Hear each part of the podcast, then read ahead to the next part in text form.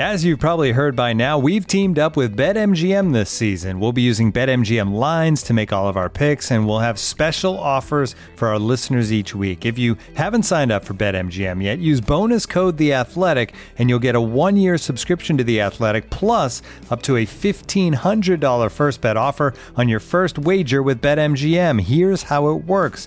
Download the BetMGM app and sign up using bonus code The Athletic. Make your first deposit of at least $10, place your first bet on any game, and claim your voucher for a one-year subscription to The Athletic.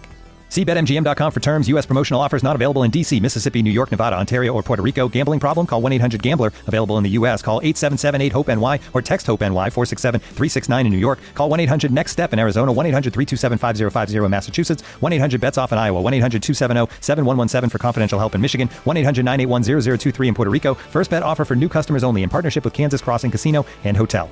Don't forget, if you haven't signed up for BetMGM yet, use bonus code The Athletic, and you'll get a one-year subscription to The Athletic, plus up to a fifteen hundred dollar first bet offer on your first wager. The Athletic. I'm sorry, you can sit there and look and play with all your silly machines as much as you like. Is Gascoigne going to have a crack? He is, you know. Oh, I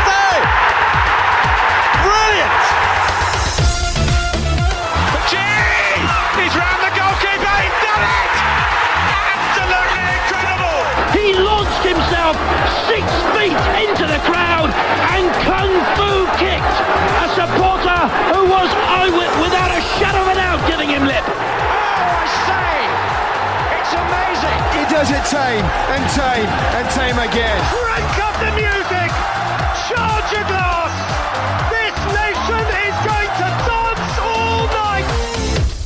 What's it like to do your job in front of 40,000 people? What's happened to the diving header? What's the most common spark for an argument between teammates on the pitch? What's the saddest ever example of goal music? What phrases should be banned from football commentary? And what's it like to plant your studs into the ankle of Robert Pires? Brought to your ears by The Athletic, this is Football Cliches.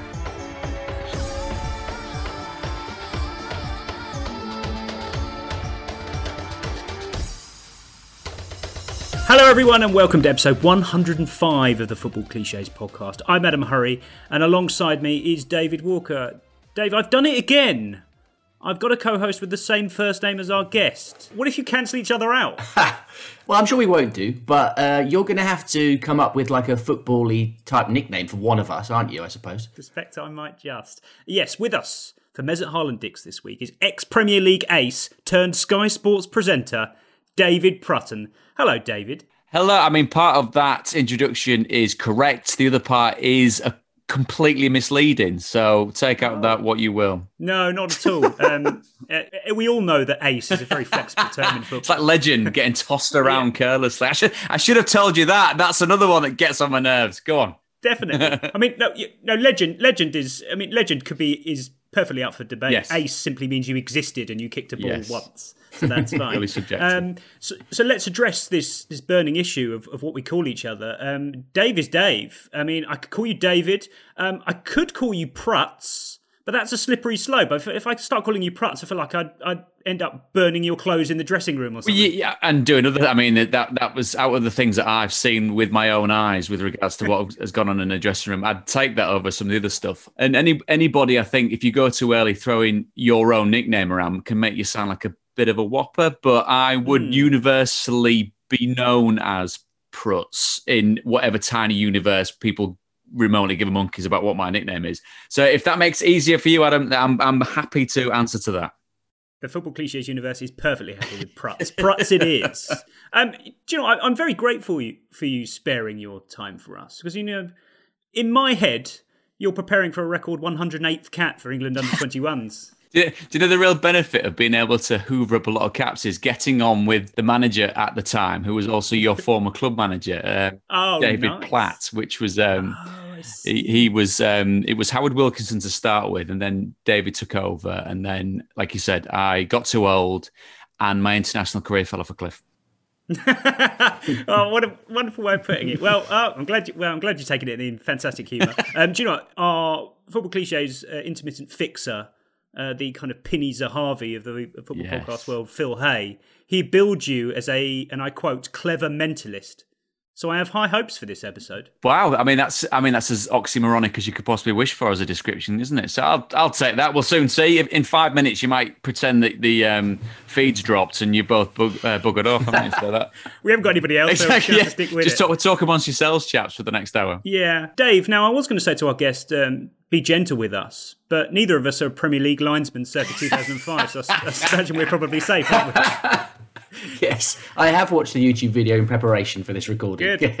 I mean, is it, uh, it just give us it from purely your standpoint, chaps? I mean, in obviously at the time it's the most it's the most heinous crime anyone's ever committed on a football Yeah, field. sure. With the benefit of hindsight, it's it's it's comical to say the least. I mean, the the the size of the kit I'm wearing, the hairstyle that I'm. I mean, it's not too far from what I've got now.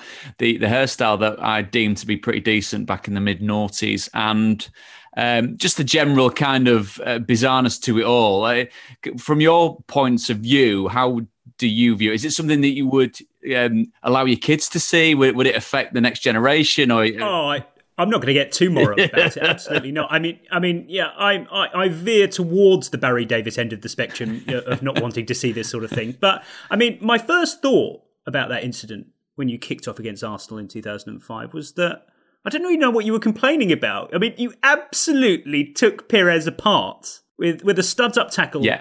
Into his ankle. I mean, it's, it's the most straight red I've ever It's- seen, but yet it was still only a second It's yellow. still only a second yellow, and the first yellow was very close to a red anyway. To be fair, and I think that in, in my hissy fit, which is a, a very uh, vanilla way of putting it, I, I saw a grave injustice taking place before my very eyes, of course. And there was a picture on the Monday morning, I think, in one of the papers, which showed the actual challenge, which had, I mean, my face contorted in utter rage and and and and, and absolute frustration and a very straight leg with a very straight stud set of studs on Robert Pires's um, ankle, which, as he got stretched off and I was muttering in his di- general direction about his um, the backbone of a player such of, of a great player such as that, who was also very very tough, questioning his his ability to stand a football pitch in that moment, seeing it back so many times, you're kind of going, yeah, he did well to actually play again after that. I think so. um, Dave, uh, one of my other favourite bits about the episode is um, is the linesman, the you know the targeted linesman, just sort of looking away as if as if he, if he doesn't look at David Prutton, then then he can't hurt him. yes, Paul Norman, to give him his name. Oh, is that was his name? Yeah, yeah. So I've just read. a linesman. Isn't it? It's, it's such a linesman name. I'm reading the uh, the report from the Guardian from from the time. Who wrote it? He said, yeah, um, Matt Scott wrote this report in March 2005. Uh, Prutton admitted two counts of improper conduct for laying hands on Wiley in an attempt to reach the assistant referee Paul Norman. Laying hands on Wiley. I mean, that, that's almost a euphemism, isn't it? You could use that for a, for a myriad of different things. I mean, and subsequently, I um, I know Alan really well. I actually worked with the um, uh, PGMOL in the in the summer, which which thankfully it's gone full circle, hasn't it, with regards to me sharing things where we're all discussing stuff like that. But yeah, I mean, the, uh, it jogged my memory. Actually, I was reading something this week that Henry Winter had written off, off the back of the Newcastle Spurs game and passing judgment on Jonjo Shelvey coming on and getting subsequently sent off, and just used one word after the sentence describing it of idiot, which I'm sure it brought back not not very deep seated memories of it, but I think there was a, a lot of that with regards to the, the kind of summation of what I'd done. I mean, lots of idiots and um, a lot, lots of fingers being pointed at someone who looked mental. Well, I mean, I mean, I think you've made your peace with it now. We're not, we're not here to. I have done to till he brought it flagellate up, you for Christ's sake. 16 I, years. I was totally over it, but now, 16 years later. I'm glad you mentioned that Shel- Jonjo Shelvey uh, report because when I typed into YouTube earlier on to, to attempt to find the uh, the footage, which is actually quite difficult, the first result that comes up on YouTube if you type in David Prutton red card Arsenal is a video simply titled "Idiot Prutton." Which I, think, I mean, the, the, the, to the point. t- absolutely, the two words just dovetail. I think that that's, that's brilliant. I mean, it's so succinct that you couldn't possibly wish for anything else. Oh, I might call you Idiot Prutton from now. There could be the nickname, Adam. There you go. That'll do.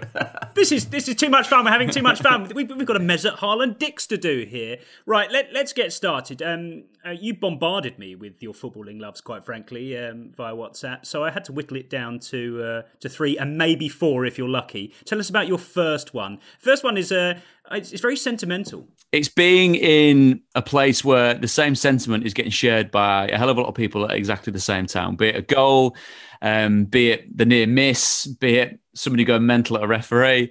Uh, everyone has got the same variation, that particular emotion. The big crowds and the big noise, the sights, the sounds, the smells.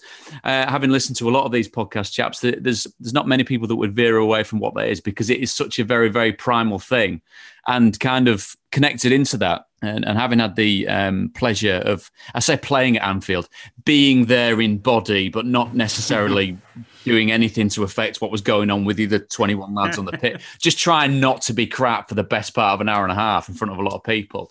And then going back and working there and being able to hear uh, the cops sing "You'll Never Walk Alone" and and what it means to not just people in Liverpool, but what it means to the wider footballing uh, world is is is one one of if not the, the, one of the the most moving sporting things you could possibly be part of. It's just a glorious communion of people who want exactly the same thing at that exact time. So I mean, let, us you know we're, we're constantly reminded of of the Anfield mm. atmosphere uh, from a playing perspective. Is it is it a particularly unique? atmosphere to play in it's just i mean because of how football Stadium has changed somewhat it's obviously still got that real tradition to it. It's quite pokey down. Well, it was obviously quite pokey. Now it's, I mean, you can drive mm. a bus right up to bloody the touchline almost. What it was was was quite pokey and a lot of little back rooms, and then you go down the steps in the Anfield side, and then you come back up, and then you're into. Sta- Are away players allowed to touch no, it? No, no, no, no. I mean, is that done thing? No, That'd be weird. I, I, I kind of it's it's it is there, and you see it, and the opposite. not yours. No, no, and, and you don't want to get on anyone's nerve. You don't want to you don't want to poke too many birds at Anfield. It's hard enough as it is trying to get in and not get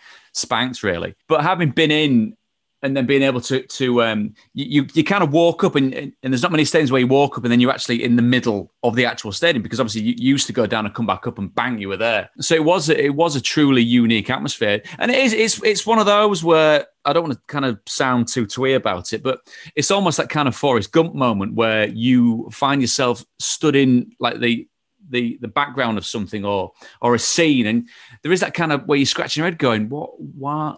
How have I got here? And what? What am I? Feel free to do a Forrest Gump impression like Neil Warnock if you that, like. That was brilliant. That was brilliant. And then I think Simon Jordan jumped on top of it as well to describe. This shows how much I'm listening to sports uh, football media. He did it on his show with Jim White using the the um, box of chocolates analogy with with Spurs, I think it was. But yeah, and it, and it, it's it is one of those where and, and then after that with with regards to performing at a place like that for an, uh, for a, a, player that would be in kind of my skill set. It's just about two sets of 45 slash 48 minutes of total and utter concentration and not mm. hopefully putting a toe wrong, let alone a foot. So before a game, if you're, you know, you've gone out, you're on the pitch, mm. you're lining up at Anfield, you'll never walk alone He's being belted out on the Kop are you focusing completely on the match well, or are you sort of taking it in? You're trying to, but what, what they managed to do, and the great thing about it is, and I, am not saying the, the reason that they probably do it for that is because it's, it builds that crescendo just before kickoff. So there's not much of it when you're warming up, but as you are coming back out again, and as the players are on the pitch, it's done to absolutely maximise what that place is and what that place means to the people and, and the and the and the players on the pitch. But also the other side of that is obviously you get the opposition fans and the opposition players seeing it at exactly the same time and going, "Wow, that's that's that's crazy what they're doing there." And I think um, that's when you become aware of it. And then after that, that without getting too boring about the, the kind of fundamentals of what it would be to be a professional or what it is to be a professional sportsman, that's when the professional side of it got, has got to kick in because you've got to you've got to focus. You can't your mind can't go wandering anywhere You, you've got to make sure that you are totally zoning. Because with the, the, team that I went there with Southampton, it, it, was greater than obviously the sum of its parts. So you had to make sure that what you were told to do for that specific period of time, you did. Well, I mean, that's enough sentiment for me because I'm I'm I'm rather more interested in um, uh, some minor technical points about how what it's like to play in front of a crowd mm. because because football fans I think take it take it for granted the, the idea that you've got to perform in front of them, mm.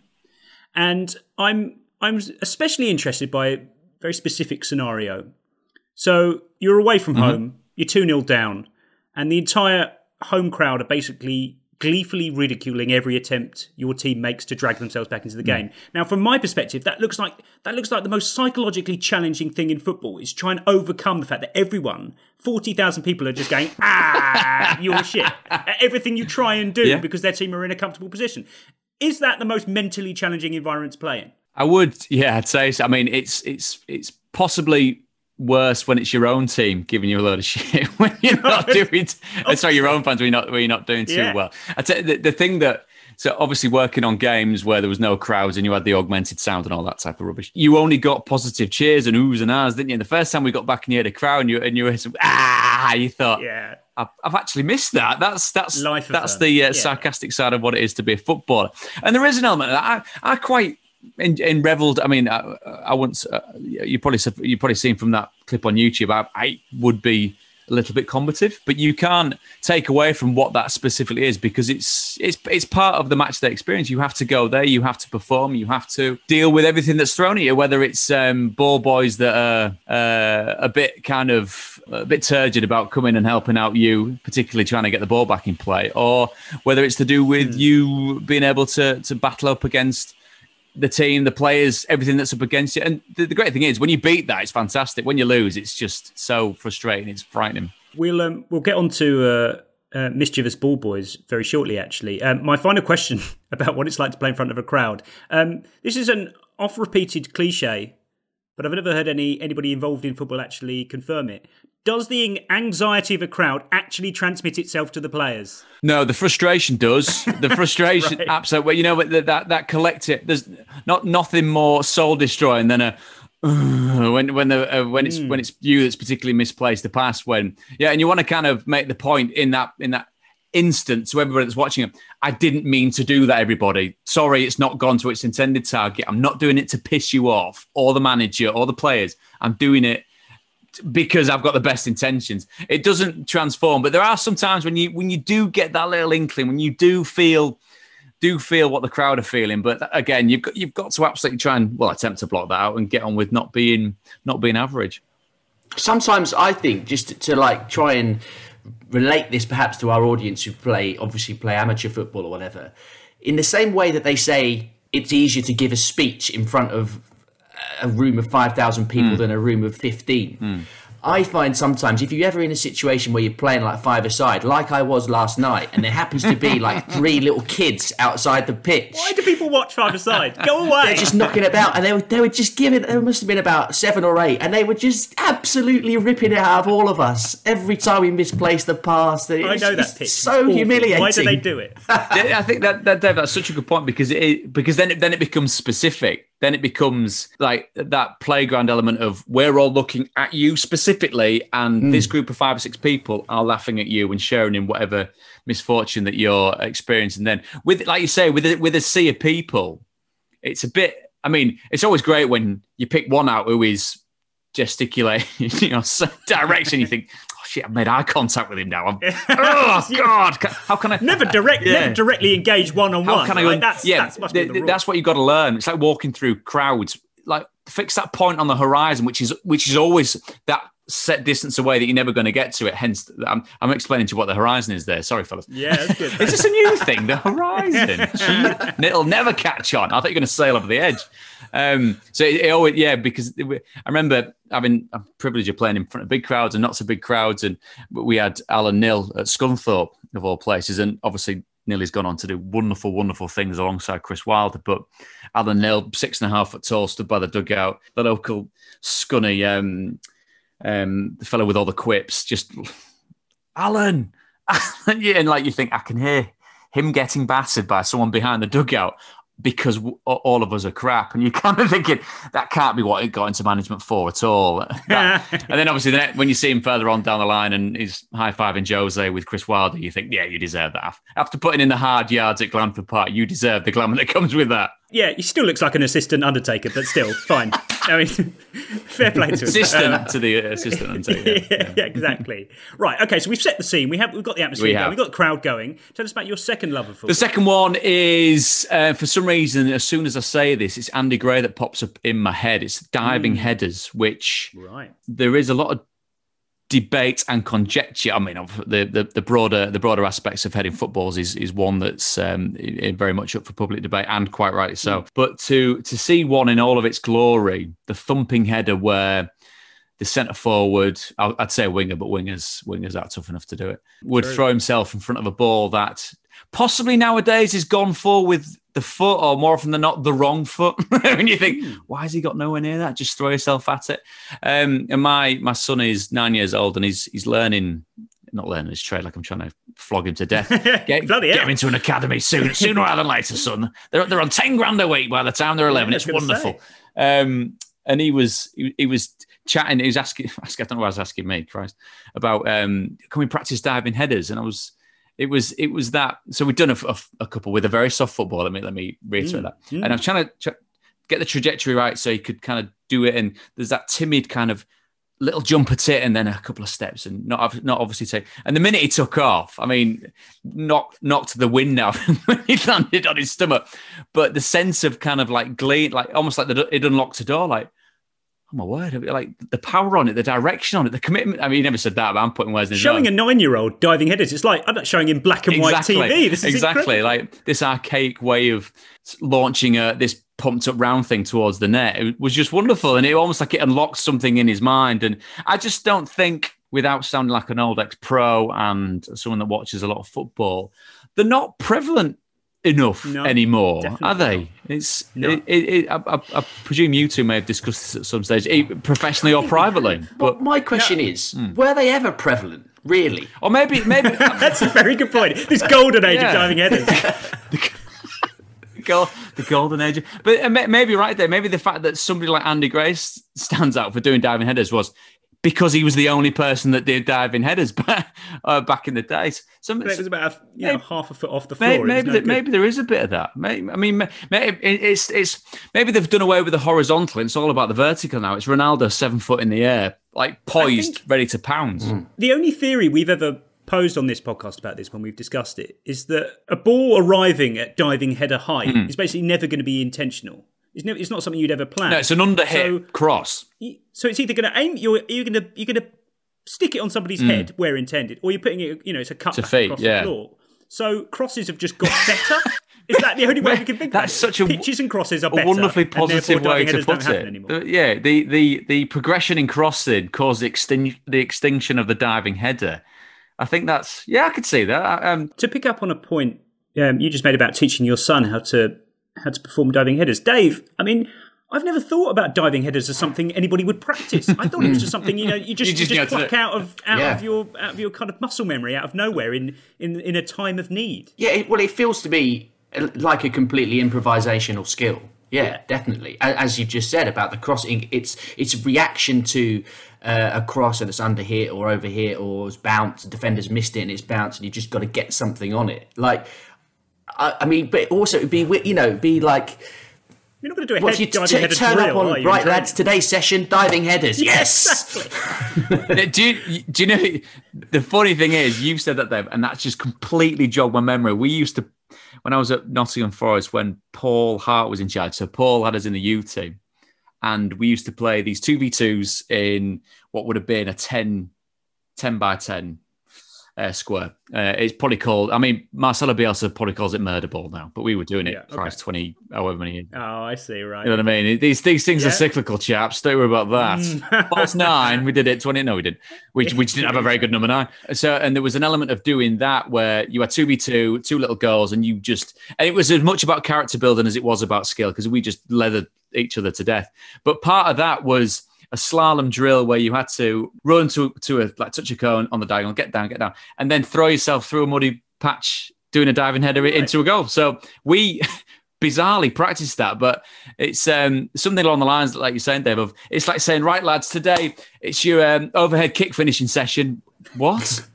When's that ever going to happen? And then suddenly, it's it's it's about being able to improvise, as you say, doing the right thing for a crap ball. I mean, I mean, Tre- Trevor Sinclair. Let's let's be honest. I, I, he actually mentioned the fact that he, he practiced it in training, which I, I think um, I think it was Max Rushton talking to him, who was incredulous. He said, "Come on, you weren't practicing doing that in training, waiting for the ball at the perfect height." Well, yeah, of course we are. And you're kind of thinking, exactly. really, really, mm. were you? But yeah, it's yeah, complete it's practice something that relies on somebody else doing something perfectly exactly, in the first place. Exactly. Yeah. yeah. yeah. If you could, if you could underhit this cross at all times, I might be able to have a diving header on it um, diving header's got me thinking that if you take a step back from it, I mean, from football generally, and you look at it and think, who the hell invented this? Because it's it's a bit of a weird thing to do with your body, kicking a ball. I mean, and propelling a ball with your body is, is basically quite an absurd thing. But I think diving headers are the most logical extension of that. It, it's such a weird thing for someone to decide that they're going to do.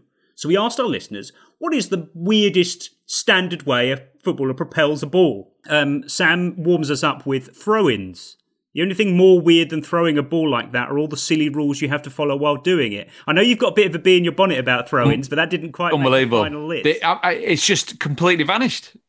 How many times do you watch a game now where you're thinking that's definitely a foul throw? But unless it's literally the one where he's got his head, he's got the hands in front and just drops it on the floor, the referee will then blow. The amount of times covering football, as I'm privileged to do across different countries, it's the, the death of the throwing lads is a very, very real thing. Andrew Lawn takes this up another level. He says the weirdest ball propulsion method for me is the peck slash shoulder flick, primarily because it looks odd, but also because it generates almost no power, and I don't think anyone is really sure whether it's handball or not.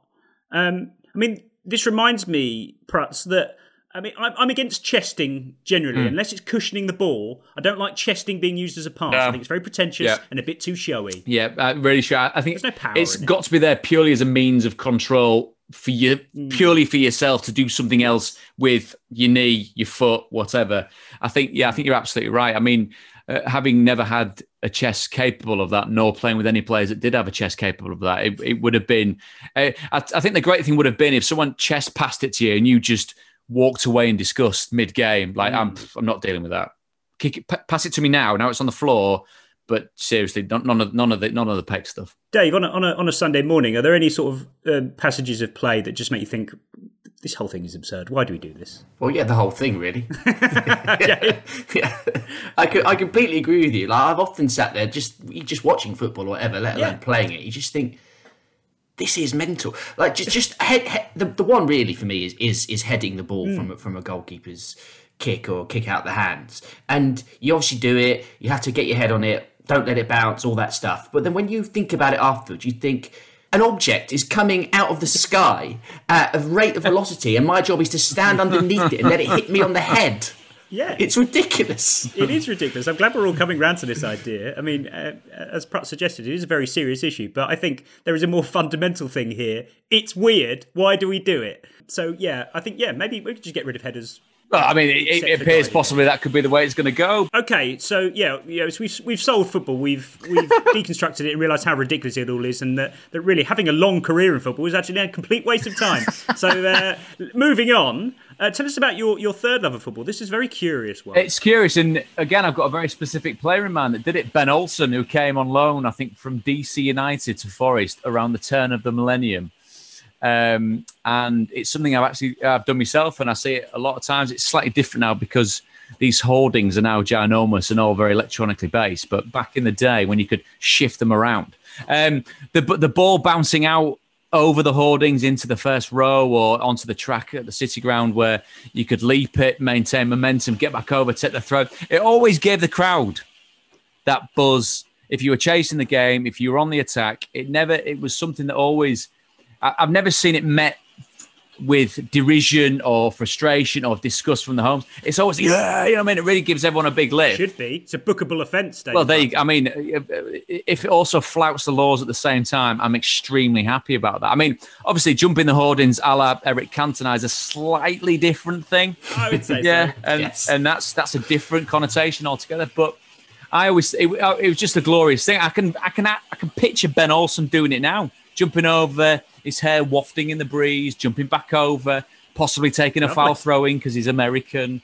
Yeah, uh, and uh, and it it just been something that propelled the team on, something that always kept the team going, and and just something that's very boring and maintain momentum, but otherwise was a glorious thing to see. My issue, Prutz, with this, I mean, whilst I quite like the urgency Yeah. of of mounting an advertising hoarding to go and do this thing yourself, you're overriding the ball boy service, the dedicated service provided to you by ball boys. Yes. Um, don't deprive them of their job. This is their duty. Yeah, you no, I can see that, Adam. You're absolutely right. And again, throwing it throwing it back to talk about myself. Um, when we because when we were trainees at Forest, we were the ball boys on a Saturday afternoon. We were the so we. I- I'm not saying that that they um, would treat us any differently the professionals. I'm not saying they were nicer to lads that are coming off the street, but I mean, you were up and up uh, and ready to go if the ball went even half a yard past the touchline, and it, it does negate possibly what they are there for. But um, I, I, I always just like that fact of taking the matters into that, like almost like even better if they shove the ball boy out the way, get the ball and keep going, almost like like dismissing you literally out of hand. Get out the way. I've got got things to get on with, mate. I, that's why I liked him better. Funny you should say that because of um, it would be remiss of us not to revisit perhaps the ultimate act of ball boy disrespect. This is Joe Hart in the 2014 World Cup versus Italy.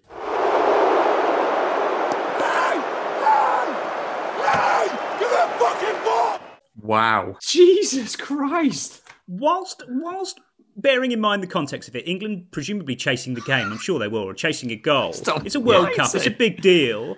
I still find it astonishing. I still find it astonishing. I, I mean, that's is, is that the same game with the Pirlo Panenka? Possibly. No, that was 2012. Was it? Wasn't No, it? yeah. Well, that, I mean, that I, I was trying to work out why the, that that extreme It angle was, was, it there. was well, it was post it was post Pirlo Panenka, so that you know it was probably still living with him. Still, yeah, still living rent. What, what's the phrase? Living rent free in the head.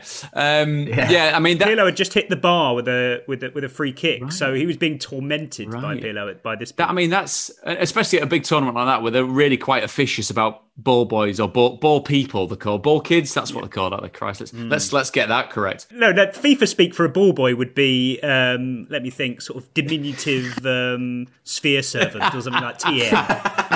That that would fit, and it, and they'd have had a think tank paid millions and millions of pounds to come up with that. No. Yes. Um, so I mean, I mean that's astonishing. I, I understand being stuck into a, a not a game of that magnitude, but I mean, I, it's probably never been that irate about anything in his life, has he?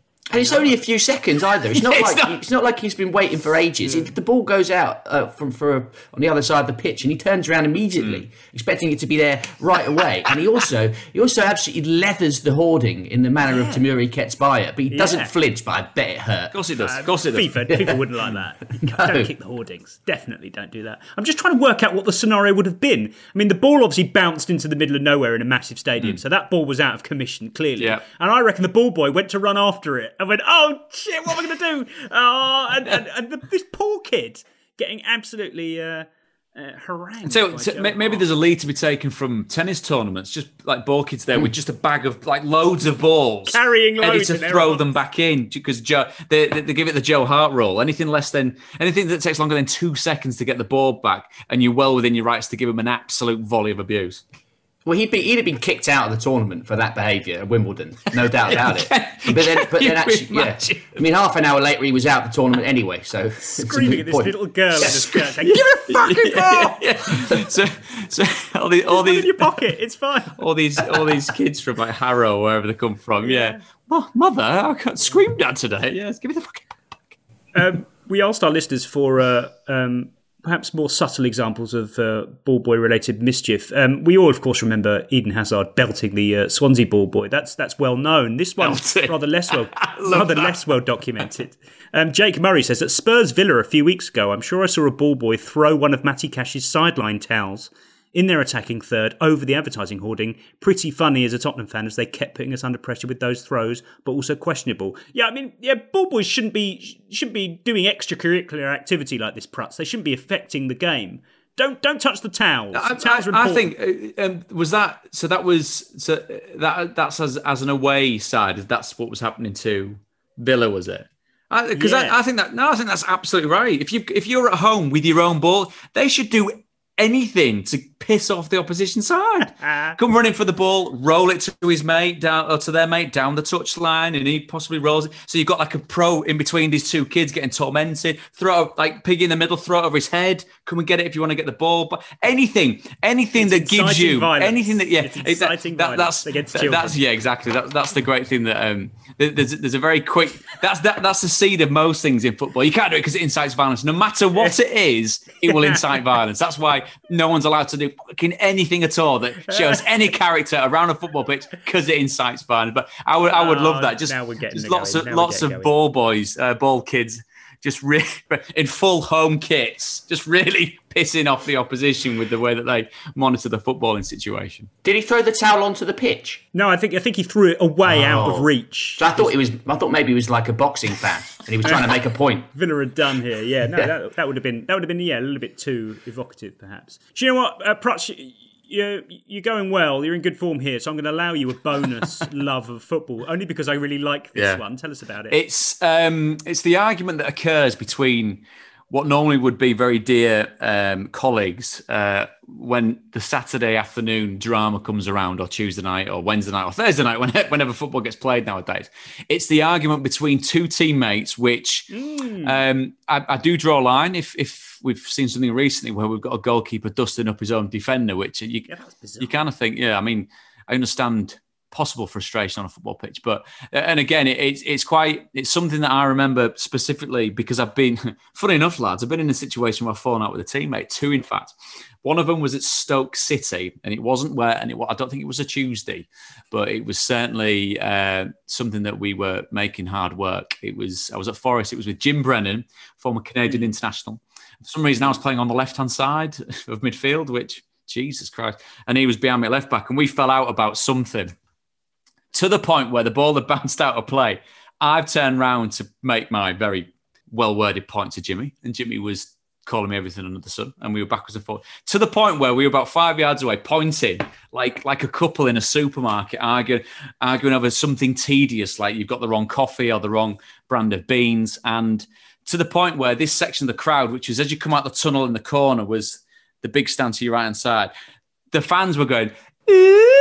That's the only reaction. which kills it completely. I'm like, "No, you- you're, you're fucking rubbish. And he's like, no, you shouldn't. You had a chance. You pass. And then backwards and forwards. And they're just like, almost with the comical handbags, like, look at Oh my these." goodness! I suppose that does diffuse matters. Oh, completely. Yeah. And we got, we, I think we got a bollock at half time from Paul Hart. As if, I think, it, I think Paul's taken it might have been because obviously big bugger of, of, a, of a certain era where he would have probably knocked someone out. Saying, well, if you're going to have an argument, you might as well have a dust up at the same time. Yeah. Don't do what you did there. It looks pathetic.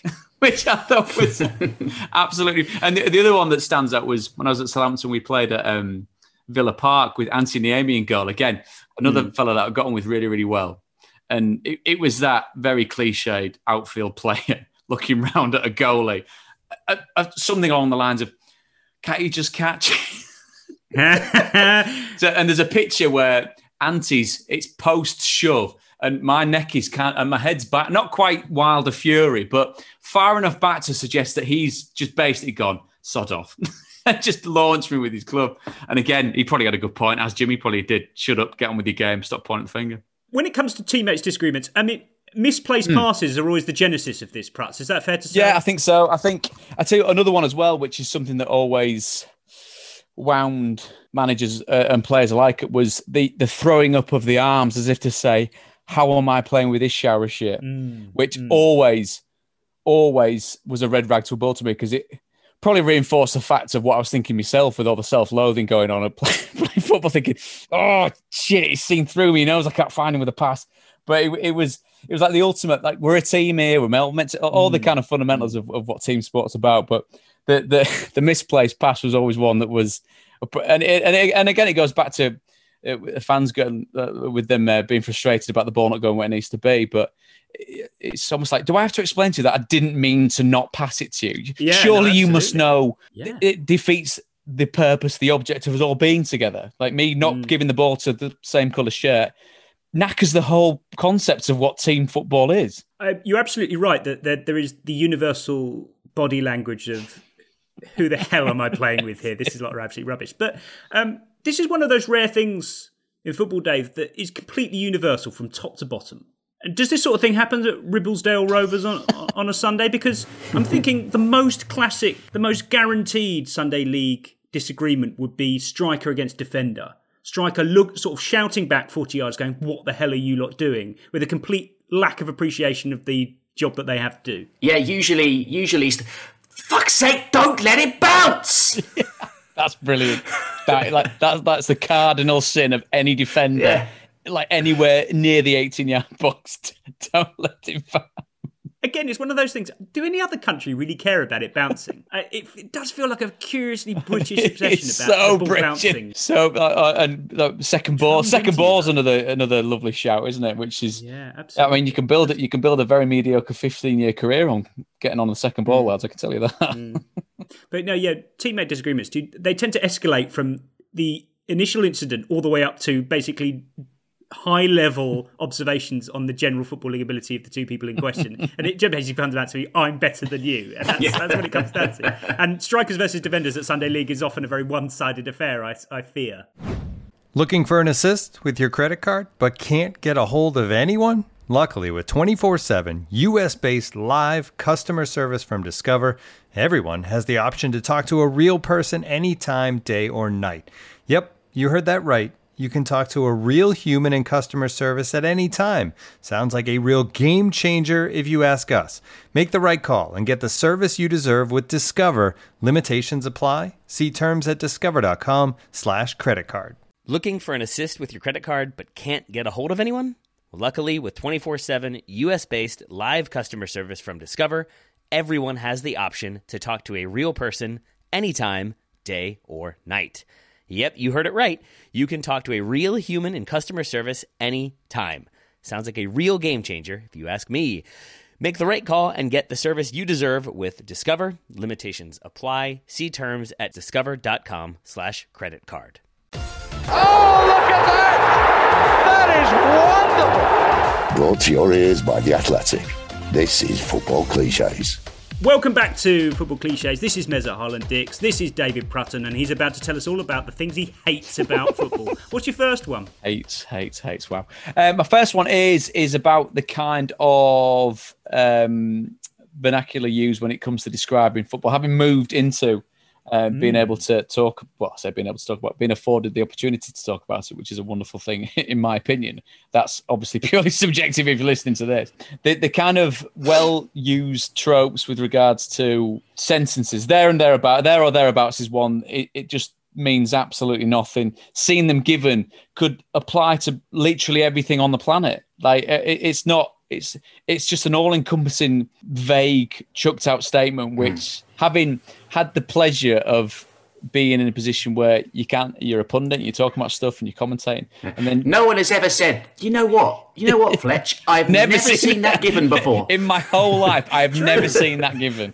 never. Oh, he's given it.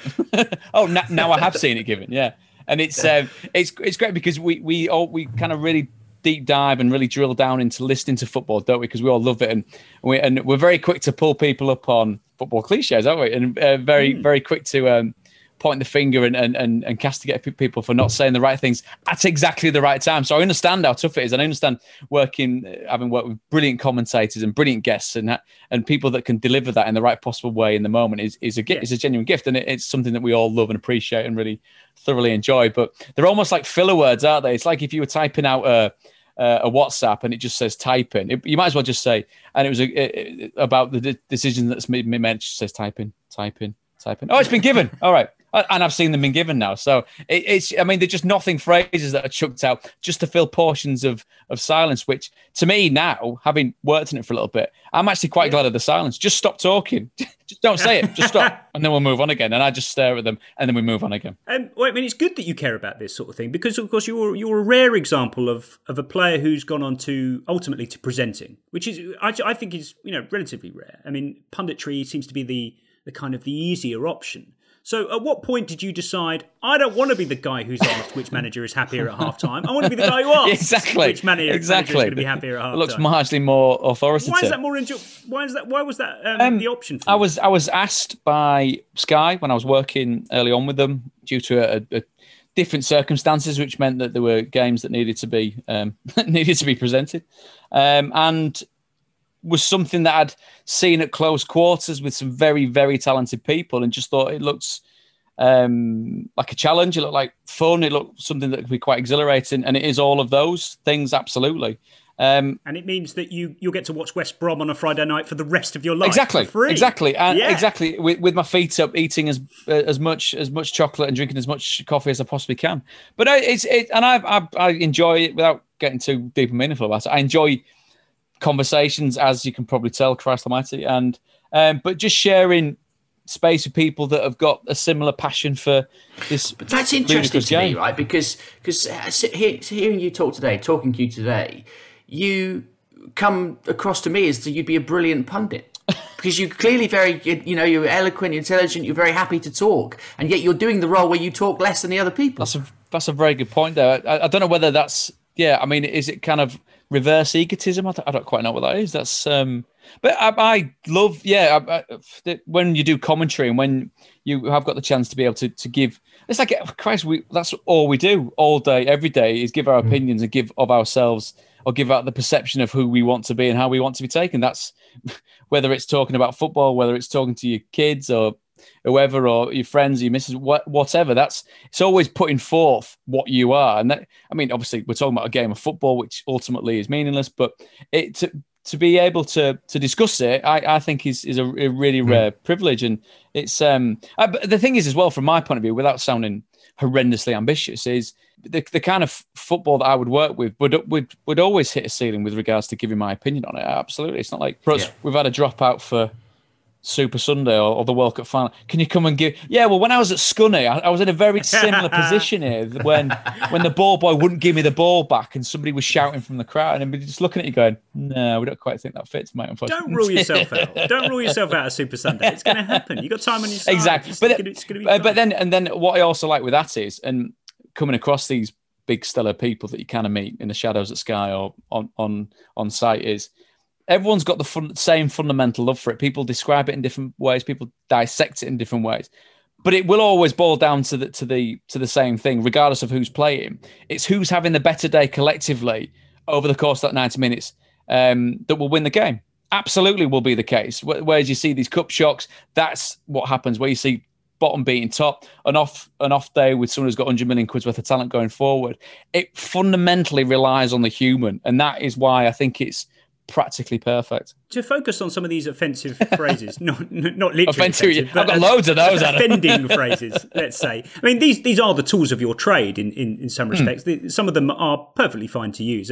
None of them are too bad. I mean, oh, here we are speaking to a man who used the word totemic on Sky Sports One as far back as 2014. Wowzers. So clearly, you take your vocabulary very seriously. I remember being very impressed by it. Wow! Did you see? Totemic. Did you see the look on my face where I went? Hopefully I've used that in the right. no, it was lovely. it's lovely. Yeah, I mean, where I, yeah, again, without boring, I, I loved English at school. I conversationally, I love daft things. I love, I love. Uh, when you say I like music, that makes you sound like a total dick. yeah, but, it does. but it, what what would suck me in uh, because I've, I've, got a, it's a, it's quite a, a, general opinion about what sucks you into music. It's either the melody or the lyrics and I it's the it's the it's the kind of melody that draws you in, and it's, and it's the lyrics that really kind of hit it home. I think with it, with the perfect song. So I'd always make sure that you'd read the lyrics and see. And and anyone that was wonderfully um, flexible with the way that they use the words has always appealed to me. And, and some of the, the best commentators, I think I texted you about this, Adam, that, and you've had him on the likes of Peter Drury, John mm. Champion. Um, lads who are really, I could list loads: Dave Farrar, Gary Weaver, Daniel Mann, I mean, all the ones that we work with um, that delivery delivery. ironic that I got the word delivery wrong there, was it? That's like a misplaced pass. I feel like I could you went, grab you by the throat yeah. um, uh, to, to, get it, to get it right, and those iconic moments. The and there, there is a Sky advert, and sorry for shoehorning this in, where it says it's, it's only live once, which I'm obviously, if you read it wrong, it's only live once, which is a, a really eggy Bond film. Um, yeah. It's um, and it's absolutely right. And to get it done like Martin Tyler does at the right time, the Aguero moment, things mm. like that. Like trying to explain it to someone that's come from a different planet to go, sorry, someone shouting over a lot of people terracing around in shorts. Yeah. That's that's genuinely moving. You go, sorry, no, it is. It, it, absolutely is. And the right words at the right time is an absolute gift. I, I'm I'm fascinated by the line that you draw between um, what's acceptable and not acceptable in terms of football cliches. So we asked our listeners for phrases they'd like to ban from football. So here's a small selection. Simon Trainer said, I'd ban the post slash crossbar got in the way, came to the keeper's rescue, as if it's some sort of animate object. Um, I mean, does that frustrate you? I, I, I, quite quite like it. I think it's quite evocative. This kind of this sense that something might be conspiring against the person who was trying to score the goal. I think it's okay. That works, yeah. It, the, the the one that so it's either done in one where the goalie is, is beaten all ends up by. Um, uh, you see, I mean, the agonising look over his shoulder as, as, his, as his fingertips are clawing towards the top corner and it hits the bar and bounces out, or the one where he's stood stranded as it's as it's come off the backside of some kind of hirsute defender that's in front of him and rolls agonizingly towards the bottom corner only to spin out. I think that that that is absolutely correct in those circumstances. I think. Yeah, quite right. Yeah, adds, adds a sort of layer of intrigue to it all. Dave uh, Mosin writes and says, referring to loaning out players as farming out needs to be banned ASAP. Absolutely horrible phrase. I, I mean. I have to say, I can't. I'm, I'm not massively emotionally struck by it, but it is weird. It is a weird thing that we all say farming out. But it's a very specific type of loan, isn't it, Dave? Right? Farmed out on loan. I feel like you don't really hear that much anymore. Who gets farmed I, out? I haven't heard that for a while. Who would Who be gets farmed? farmed? I feel like you had to be a good young player, but not like an elite one. The Chelsea players who go on four loans. That's farming. You know, consecutively. You know, Papy Djilobodji has probably been farmed out on loan again this season, hasn't he? Somewhere. If you go into Something like Vitesse, you're being farmed. I mean, oddly enough, um, I looked at your career path. You moved clubs nine times in your career, but I don't think you were ever farmed out. You were just too good as a kid. Uh, let me think. Was a f- as a kid? No, yeah, I, I had the, the, the great fortune of lots of injuries, which made me get into the first team very quickly at Forest, it's- which was uh, which was good. I got farmed out towards the end. The very last place I was at was um, I was farmed out from Sheffield Wednesday to Coventry, which. Uh, Is it farming out at the end though? Oh, is that more it- not being put out to pasture? yeah, that's that's Uh, yeah, pretty. Yeah, very yeah, good. That is perfect. Very good. Dave, that is absolutely perfect. I mean, from from a from a, a farming analogy background, that's that's absolutely superb. And I think yeah, it was absolutely out to pasture. It, I mean, it was borderline sent to the slaughterhouse. I'll I'll be really honest because it was. Um, as I was driving down, I, I got a phone call off my mate saying, "Oh, you have to Coventry?" Then I said, "Yeah, yeah, it's sent to Coventry." And then he said, "Did they still play at Northampton?" And I went, "Oh Christ, they do, don't they?" That's Oh, a great start to a loan, not knowing where the club and, play. And then the first, Heart was in it the- then, then the first game that we played was a home game at Sixfields, and pulling up, oh, decent crowd here. Forgetting that there was a cinema shopping complex. it was a Saturday afternoon, and everybody was going there. watching, watching Toy Story 4 or something I, like that. instead. I think it would have been the the first or the second one. I think by, by the time. I Oh, right, yeah, yeah, it's a long time ago. What am I talking about? Yeah, about? Star yeah, Wars. Yeah. yeah. Um, finally, um, maybe uh, th- this is a good test f- for whether you would use this in your in your presenting context. Dave Bushell says um, he really hates it when a presenter asks, "Was that a case of Team A playing well or Team B playing badly?" And then when the pundit simply says, "Probably a bit of both," would you ent- would you would you accept that? I'll be- I'll- you, I mean, you'd want more. yeah, you would, that, right? and, and and I'm sorry to say that I I have used that on occasion. I've also Hmm. th- there's another one which is good save or bad miss, which is awful, both, isn't it? Which is Can't be both. which is and this is the great thing about coming on air. I will forever, and I swear, if you're remotely bothered about watching what we do, I I will be very gladly pulled up. Uh, for using that because as you say it, it, it's not even a question is it it's just it's just a lot of words put together which fill Well- what 30 seconds I'm afraid to say you are a man employed to present football broadcasting. You are guaranteed to ask that question in the next 12 to 18 months, at least a dozen But the, times. the sad thing is, you two have to watch every single thing that I do now, just to make sure that I don't. Yeah. Okay. I'm going to have to watch the Yeah, championship. exactly. For God's Do, do, do you have to explain to you what that is? Uh, but no, no, I will. I will. Right. Next up, uh, this is your second hatred of football. This is very, this is very much close to games gone territory. Um, quite like it. Tell us about it. It's it's and the thing the, the song that jumps out as soon as I think about this is is a song that I've liked from a band that I like. It's Okay. goal music. Um, obviously, it's the back of the net. Song two comes blasting out, which obviously is from a Blur album in the nineties, which has got some very good songs in it. Again, it's a song that's been played that much at that specific time that's completely ripped the arse out of it now. So it's mm. one that I wouldn't make a beeline for. But anything, and it dovetails into what we said at the very start about what you love about football. Anything that dilutes that specific moment of joy and euphoria. I, have I've never heard a a goal go in with music to follow that I've thought. Oh Christ, that's, that's really added to the atmosphere. It's, it's that's well, this, that's really good. interesting. Mm. I mean, Dave, the the idea of it is fairly clear. It's it's this kind of artificial attempt to to generate atmosphere after a goal goes in, if you even needed it. But no one's really ever thought about what makes good goal music, or indeed bad goal music. I mean, what sort? I mean, song two kind of does lend itself. It's it's it's a yeah, it's, it's a very mm, obvious mm. kind of um, rhythm, and it is kind of it suits a goal going in. But I mean, what sort of song would you want to hear if you absolutely had to after a goal goes in at Watford, for example?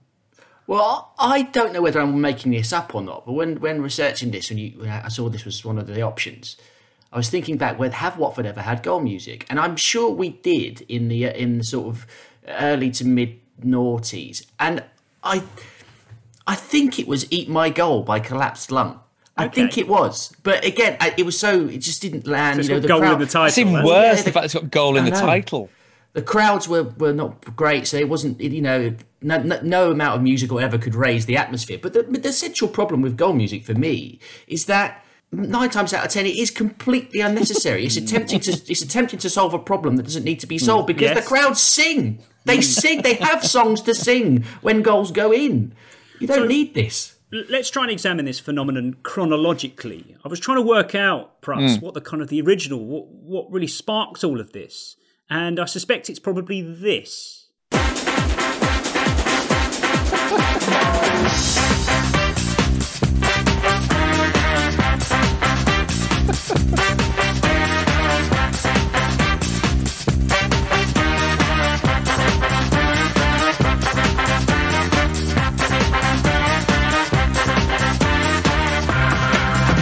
so this is this is Middlesbrough, right?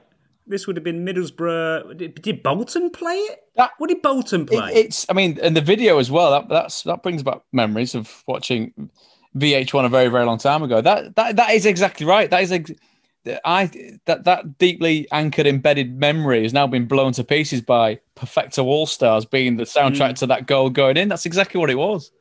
I don't think anybody, if you are, if you if you told someone the song title, Dave, I think if they were of a football persuasion, they would now hear it in their head with a kind of muted crowd behind them and not the original. yeah. That's how deeply yeah. embedded it is. And you'd probably have a player you'd associate it with because that's also you, you know Viduka. that also kind of yeah uses can be used as a chant, can't it? Yeah, mm, that's true. It, it, so yeah, so I mean, it's such a specific thing, and, and and Dave's absolutely right. It's solving a problem that isn't there. You've not had to explain to crowds for um, eons the fact that you come in and football makes you feel a certain thing. That feeling makes you make a certain noise. You've not had to explain. So when the ball goes in that thing, you can shout as loud as you want.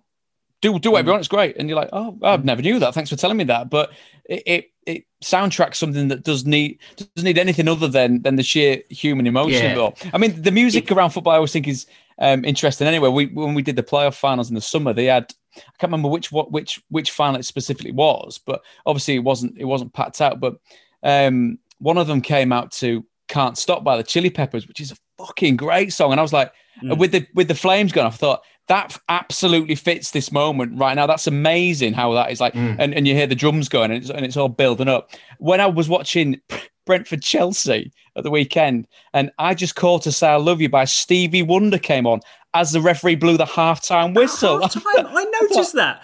Have I? At first, I what? thought, "Is this Happy Birthday" by Stevie Wonder? And then I thought, "Oh no!" I actually realised what song it is, and I thought, "This is just, it's just, it might be, it's quaint, it's charming, but it just feels inappropriate in a footballing context." Is, is that fair to say? Bizarre. Quaint and charming, like like Brentford is, but you can. I mean, obviously, yeah. when they play "Hey Jude" before the game, it's amazing. Um, but it just one of those where you went. No, they are. They're playing. They're playing Stevie Wonder, and it yeah. did like a great, like a medley, like My Cherie Amour afterwards. Come on, lads, let's get going for the second. Obviously, obviously got it got Mendy going, didn't it, for the second half? He was flying. Certainly did. Um, so yeah, of course, you mentioned Blur Song Two. That's very much one of the staples of goal music, as is, of course, Sandstorm by Darude. Now, Dave, this has become a very, very kind of established bit of goal music, but It's also responsible for possibly the saddest. Res- it's also responsible for possibly the saddest recorded instance of post-goal music. This is Tottenham taking lead against Reading in a pre-season friendly last year. Gets it back from Eric Dier. Looking to bend that ball in for Son Heung-min. Took it beautifully. Morrison is back there and it's headed. It's ended up in the back of the net. An own goal. Oh my god. An own goal in a pre-season friendly. Don't play Darude Sandstorm. Don't do it. Don't do it. What on earth?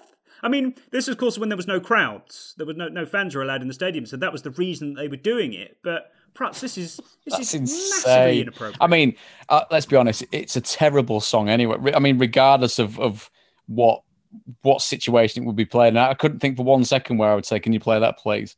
Because when you said Sandstorm, I thought, "Oh, a really light cast." then that came on, like, not that one. Oh, and, and I it's an awful cover version. I, I, I know you're a guitar man. I've read your review of uh, ACDC's Back in Black on The Guardian. Uh, absolutely sensational. I, I really didn't know you had this many strings to your bow. Um, but, okay, so, okay, think back to your playing Mm. career. You scored the greatest goal of your career, whatever that was. What song What song would you want playing after as you wheel away in celebration? I'd have Lightning Seeds Life of Riley because then it would just all, I Brilliant. would automatically assume it was the, one of the best 10 goals that I mean that, uh, and again, it's it's such it's those emotional anchors, isn't it? You like you say, that song is absolutely that. Listening to that, it's amazing. Uh, what would I like to be played? You'd, you'd actually need to signal to the sound man as you as you begin the your nod. mazy run. Yeah, start pl- play it now. Get get the You're at a intro wedding going. Get the intro going. Yeah. Jesus Christ! I'm, try- I'm, try- I'm trying to think what, what it would be. You'd have to obviously you'd have to go along the lines of something that was really kind of pumped up, or uh, it, it would be something very boringly predictable, like a, a rock song, or I don't know, rock and roll style would be pretty cool, wouldn't it? If you had the kind of um, the chorus of that kicking in, but um, but no, it's uh, yeah, it, it's such a it's such an odd. The, the thing is with that as well, without boring you too much about this, and it never, very rarely happened in my career, putting the round thing in the big kind of rectangular thing with the net on the back. It, it's it's transcendent the moment because you fucking vanish, you disappear somewhere else, and then you come back and you go. Eh, it's either twenty people and a and a dog going, "What are you doing, mate?" It means nothing to nobody. This what you're doing, or it's something that's gloriously shared by a lot of people, and it, it's amazing. It's when we and and to go on off on a slight tangent when you talk, as we have the ability to do, to talk to lads that are like wonderful goal scorers, or you watch Lyle Taylor take a penalty, watch Ivan Toney take a penalty, watch um, Ollie Watkin. I'm not not mentioning Brentford players and Nottingham Forest players. We had Glenn Murray in last night that we're chatting to. And trying to get into the specifics and the minutiae of how they do what they did, I found that absolutely fascinating because if I had time to think about it in front of goal, I would go completely to pieces. I miss penalties in penalty shootouts in training because I'm absolutely bricking it that much. It's You'd pathetic. be scrolling through your Spotify playlist. Exactly. Go, so lads, lads, lads, get this greatest hits on. What's it? It's cast. It's it's all changed. It's a great album. You'll love them. You'll love them. Um, but um, but yeah, and that that's that side of it has always fascinated me about being able to do that and the presumption that it's a straightforward thing when it's far from it. Okay, well, it's good to know that um, you know a a practicing footballer is is not on board with goal music. That's reassuring to know. This episode is brought to you by Michelob Ultra, the official beer sponsor of the NBA. Want to get closer to the game than ever before? Michelob Ultra Courtside is giving fans the chance to win exclusive NBA prizes and experiences like official gear, courtside seats to an NBA game, and more. Head over to michelobultra.com slash courtside to learn more. This episode is supported by Season 3 of FX's Welcome to Wrexham. Celebrity owners Rob McElhenney and Ryan Reynolds' small town Welsh football club has finally been promoted into League Two after 15 seasons in the National League. Dedicated staff and supporters celebrate the city's return to glory while bracing for the newfound challenges that come with being in a higher division. Will Wrexham AFC stand up to the challenges and rise again into League One? FX is Welcome to Wrexham. Catch all new episodes Thursdays on FX. Stream on Hulu. Let's round things off with your final hatred of football. I quite like this one. I think we've been building up to this because you, and then there's been a thread of self-deprecation all the way through this. You know, I wasn't that good. I'm rubbish. What am Whoa, I did, like? did I, but come I- on. whoa, I didn't say I was rubbish. Jesus Christ, Well, mate. There is, there is a line. I'm, I'm going to crumble in a minute. Sorry, um, Jim Brennan asked me to get that one in. He said the point he was making at Stoke was track your runner, you lazy sod. Exactly. Yeah. You're not prepared to put the answer. Yes. But anyway, yes, let's hear your third and final hatred of There is, I mean, because we, we love the Premier League and how elite it is. It's like Hollywood, isn't it, on on a on a pitch, which is wonderful. But I think there is, there's there's certain people that you come across when you're discussing football and chatting about it, and we, we've now it's sprung forth from obviously possibly what we do at Sky that, that when you break down football and uh, to the nth degree, and everyone's a pundit, everyone's an expert, and it takes away the kind of nuances of what it takes to get from A to B, which is A, wanting to do it as a kid, to B, someone actively saying, We're going to pay you to do that as your job. And it becomes obviously vocational. It's wonderful. Uh, presumption that football of a certain level is is relatively straightforward to get into and would have been a career choice if I could be asked. Like, I, I, like I was, oh, I didn't want to do it. I, I remember chatting to and this this goes hand in hand with a truly awful professional period at Swindon when we were as a team crap. And 90% of the individuals were very poor as well. And we had no team spirit. We had several managers that couldn't save us from ourselves. Deservedly ended up getting relegated. And thankfully they've they're in a position now where there is a, a lot of brightness and a lot of positivity about that place. Um, but we I mean, as as any group of responsible footballers do after being relegated, went for our first night out in Swindon. I mean, I mean, that, how on earth would that not have pissed everyone off and caused a lot of trouble? But one of the conversations that I had in a bar was about a fella chatting to me about playing football and and and um, who'd have thunk it in the middle of Swindon after getting biffed, and then he, he him relating his experience at I I can't remember what how it the denomination of this particular town was, whether it was a town, city, United, or, but playing for a club in Benidorm, which was the basis of this conversation, where Oh, that was no. our middle ground. And I, I mean, and and hopefully it comes across. that I'll I'll chat and shoot the breeze with anyone, but having having that used as the stepping stone of well, I know what it's like. You know what what's like. Well, yeah, I mean things not going right in football. And I was, what do you mean? He went, well, I was over in Spain at Benidorm. I was like, what? what? Doing what? Drink it? No, playing football. It- like that, the I couldn't get my head around the fact that that was that was what the middle ground was. Well, yeah, we're all in it together. No, we're not. We're absolutely. I'm not, and I'm not really not trying to be a dick about this, but we're not. We're absolutely not. And then this conversation went, and then in the end was like, I'll leave you to it, and we just went off. But that sense of um, uh, almost kind of so, sometimes that the the dismissive tone that's used about say footballers that have spent a career and and, the thing that intrigues me and the things that when I when we spend time with lads that have got to mid to late 30s and there is a take away the Premier League for example but there is uh, a side of football that can become that's when that like I said the vocation of it the passion of it is tested because there's good times there's bad times not re- uh, and it is all relative. I completely understand that when I'm discussing this part of playing football but there are there are the leaner times when you've got to really stick in and, and make sure you realize why you love the game and what that love for the game affords you your lifestyle your your being able to look after your family your friends etc uh, the, the boring things of being um, a family unit where people go to work and do different things. It, it- there is that working aspect of what being a footballer is about, and that that element of of um, making it sound relatively straightforward of getting out the absolute bun fight of millions of kids wanting to do the same thing and being able to then become a professional footballer. I've always fought footballers' corners for that, not because there's not because it's a badge of honor, but it's like it's really fucking hard. Re- Regardless of where you played, it's really hard to, to do what you were doing there to then go and do it over there. I was going to say, Michael Cox wrote a piece on the Athletic in, in a few months ago in the summer, pretty much about that very point. He was saying that I think if you look at the numbers in terms of the amount of kids that play football across the world, it is by far the most difficult sport to get to the professional level even even just getting as you say getting into sort of you know even semi-professional you know or non-league or just in, in the lower reaches of the, of the football league let alone being a top player in the premier league. It's incredibly difficult to do. But but but because it's the most played mm. sport in the world and that everyone feels like i've played a bit at school I've played a bit of sunday league oh i had a trial blah blah blah we've i've I've sort of know how it works and i've sort of done it. But actually you you don't know. You just don't it's, it's a million miles away from being able to do it successfully I feel like I can't mention my trial with Swindon Town anymore.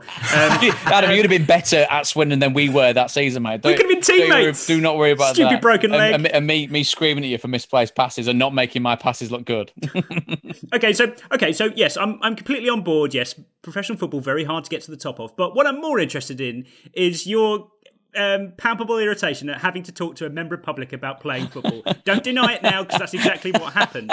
So, but this, Dave, this is why I want professional footballers on this podcast. I don't want to ask them what their pre-match meal was. Boring. I don't want to ask them whether they thought their international call-up was a prank. I want them to confirm what the precise feeling is when someone who doesn't know anything about football talks to them about playing football. And finally, we've had it. They actually find it really irritating and they hate it. It's fine. You can say you're approachable. You can say you like talking to the fans. You say you can say you, you know, or if you move abroad, you can say it's great. You can walk down the street and no one recognises you. You can say all of that, but just admit it. You hate it hate- when a layman Yeah, talks exactly. about football. Uh, the- You get the the, the the the sense of the eye roll, which almost knocks you over, as you can see. It was like, oh my god, here we go. This this is what he thinks is the correct way to go about it, and it's it's funny because it, it it's the the um the kind of vast swathes of who I've spoken to and who you talk to in the in the interactions that you have, and it's not it's not fans per se as as a as a group. It's specific individual. Oh, it's crap. I mean, uh, it's shite. You know, you're like, well, I mean, I can see how you could say that in the sense of what's gone on just there. And I understand.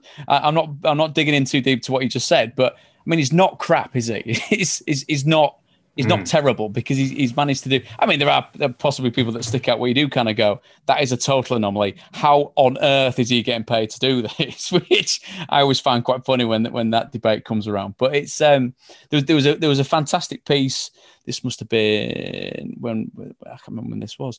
Um, a, a few years ago, it was talking about Raheem Sterling moving from Liverpool to Manchester City, and obviously the uproar uh, from a fan's point of view of of can't believe he's done that, and I- and you could see this the um the article was totally understanding what the fans were saying, but they were they was trying to put forth devil's advocate of why um, Raheem Sterling might not feel the same way, and it was basically saying, well, do you know how many times Raheem's probably seen the conversation where teammates gone, uh, the parents are coming in and so, oh, thanks but no thanks, and thanks but no thanks, and here's a contract, but you're not getting a contract, and that that as his career path went, and obviously him going to the absolute very top of people dropping by the wayside. And it is uh, it's slightly changing. I think I've heard different things about it in the last decade or so, where there's there's that approach where we understand how earth shattering this news could be. Rel- relatively, of course, this kid who wants to be a footballer from the age of eight gets to 16 and say thanks, but can you sod off now because you're not going to be any use to us, which is fundamentally what it, it kind of boils down to.